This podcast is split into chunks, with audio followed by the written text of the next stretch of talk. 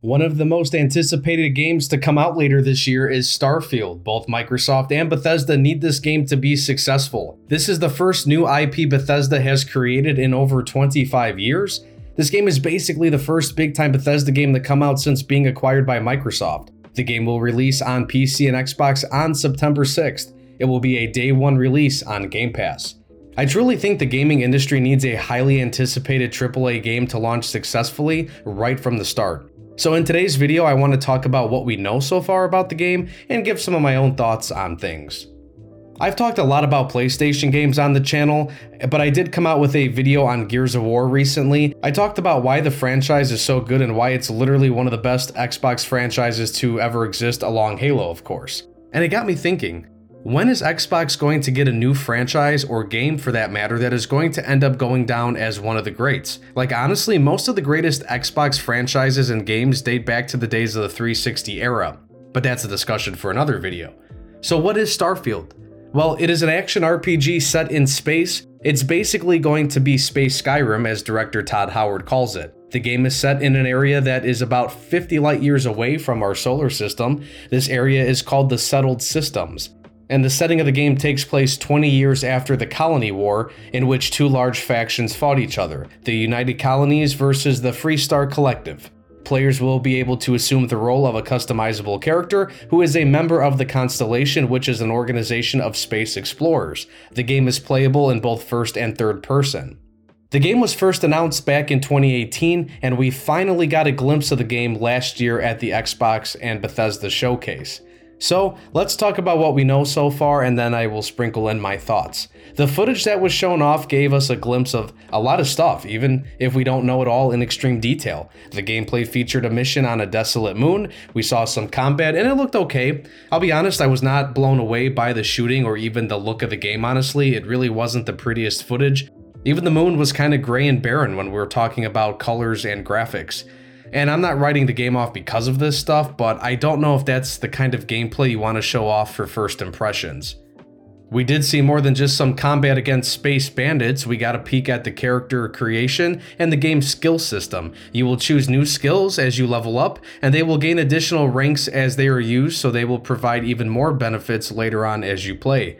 There is a crafting system that will allow players to modify and customize your weapons. Players have the ability to establish outposts as they explore, and perhaps one of the most exciting features in the game is ship customization. You will be able to customize and fly your own dream ship. You can completely customize the look, the layout, and performance of the ship. What I really like is that the game will provide you with shipbuilding tools that will allow you to place and customize different pieces of the ship and you can add pieces to your ship from other ship manufacturers. And some of the attributes that will be affected by how you customize the ship include hull, shield, cargo, crew, mobility, top speed, and mass. I like the fact that everything you customize affects both the aesthetics and attributes of your ship. It makes shipbuilding very meaningful. Space combat is confirmed as well, so it will probably be important to watch those stats as you customize. There will also be a similar crafting system for weapons. There was a quick glimpse of in game crafting mechanics that showed mods that you can research for weapons like a submachine gun, for example, and mods shown off include barrels, grips, optics, and muzzles. Let's move on to character customization. The June 2022 reveal also revealed a lot in this area. Bethesda gave us a look at the character creation process. Some of the features shown off include body shapes and sizes, skin tones, and hairstyles. Nothing was really shown for like specific facial features, but I'm going to assume that there's going to be some customization options that go into greater detail for the face. Players will also choose a background for their character. Backgrounds include combat medic, bouncer, professor, and homesteader. Each of these comes with three starting skills like medicine, lasers, persuasion, and bargaining.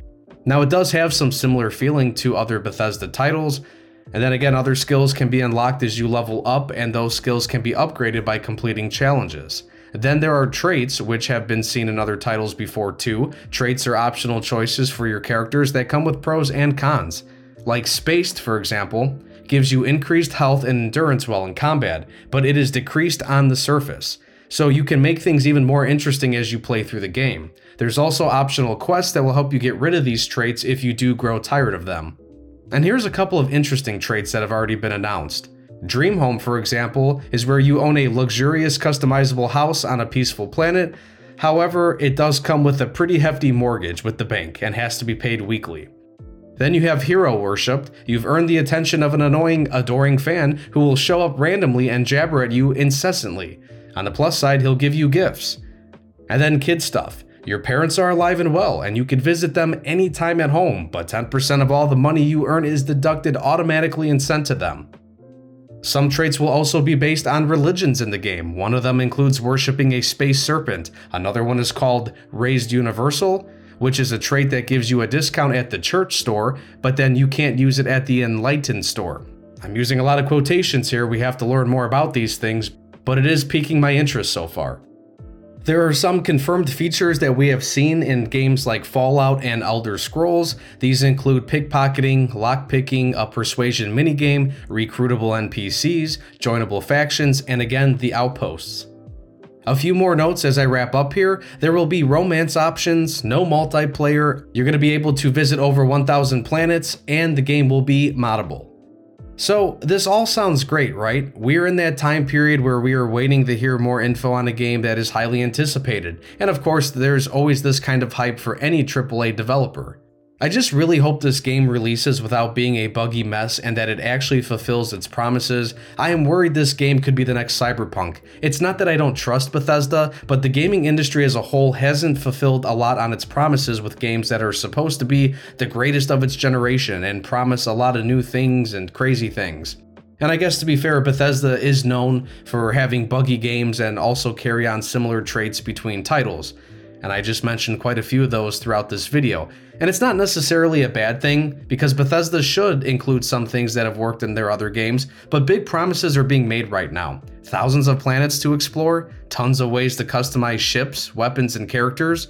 Will these options really truly be cool and unique?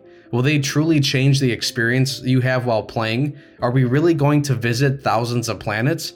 You know, I don't usually advocate for games to go the live service route, but I wouldn't mind a realistic main story releasing with the game, and then over time, maybe the company creates and releases other parts of the galaxy and other stories to go along with it. I don't want battle passes or anything like that, but what if the game gave us a story that runs, you know, 30 to 40 hours, you know, like the typical runtime, and then over time we get new expansions and other pieces of content. That's what I originally thought the live service model was supposed to be back in like 2018, especially when DICE announced it for Battlefield 5 where you know the live service is adding more content over time but isn't always asking people to open their wallets. And i know it sounds like i'm being critical but i'm honestly trying to be skeptical. I got burned big time from cyberpunk a few years ago. I was so excited for that game and i bought it on day one even despite some of the early warning signs. I was a big fan of the witcher. I'm a big fan of cd projekt red. I really did trust them with this game. And i did play that game in its entirety but i can't say i'm happy that i did I just really hope Bethesda keeps Cyberpunk in the back of their mind. You don't want to repeat that again. This game's success is very important for not only Bethesda, but I really think Microsoft as well. Xbox really needs a new game that can be a staple for its brand. Bethesda will be hosting a Starfield showcase on June 11th, so we are going to learn more in a few months about this game prior to its September release. And I think this is a game I want to cover on this channel since I am very interested in the game and I will probably be playing it when it comes out.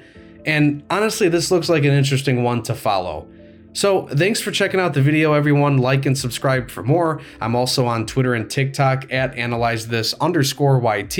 And hey, let me know your thoughts down below on Starfield. Will you be playing it? Do you like what we've heard so far? And what do you hope to see from this game? Thanks and take care.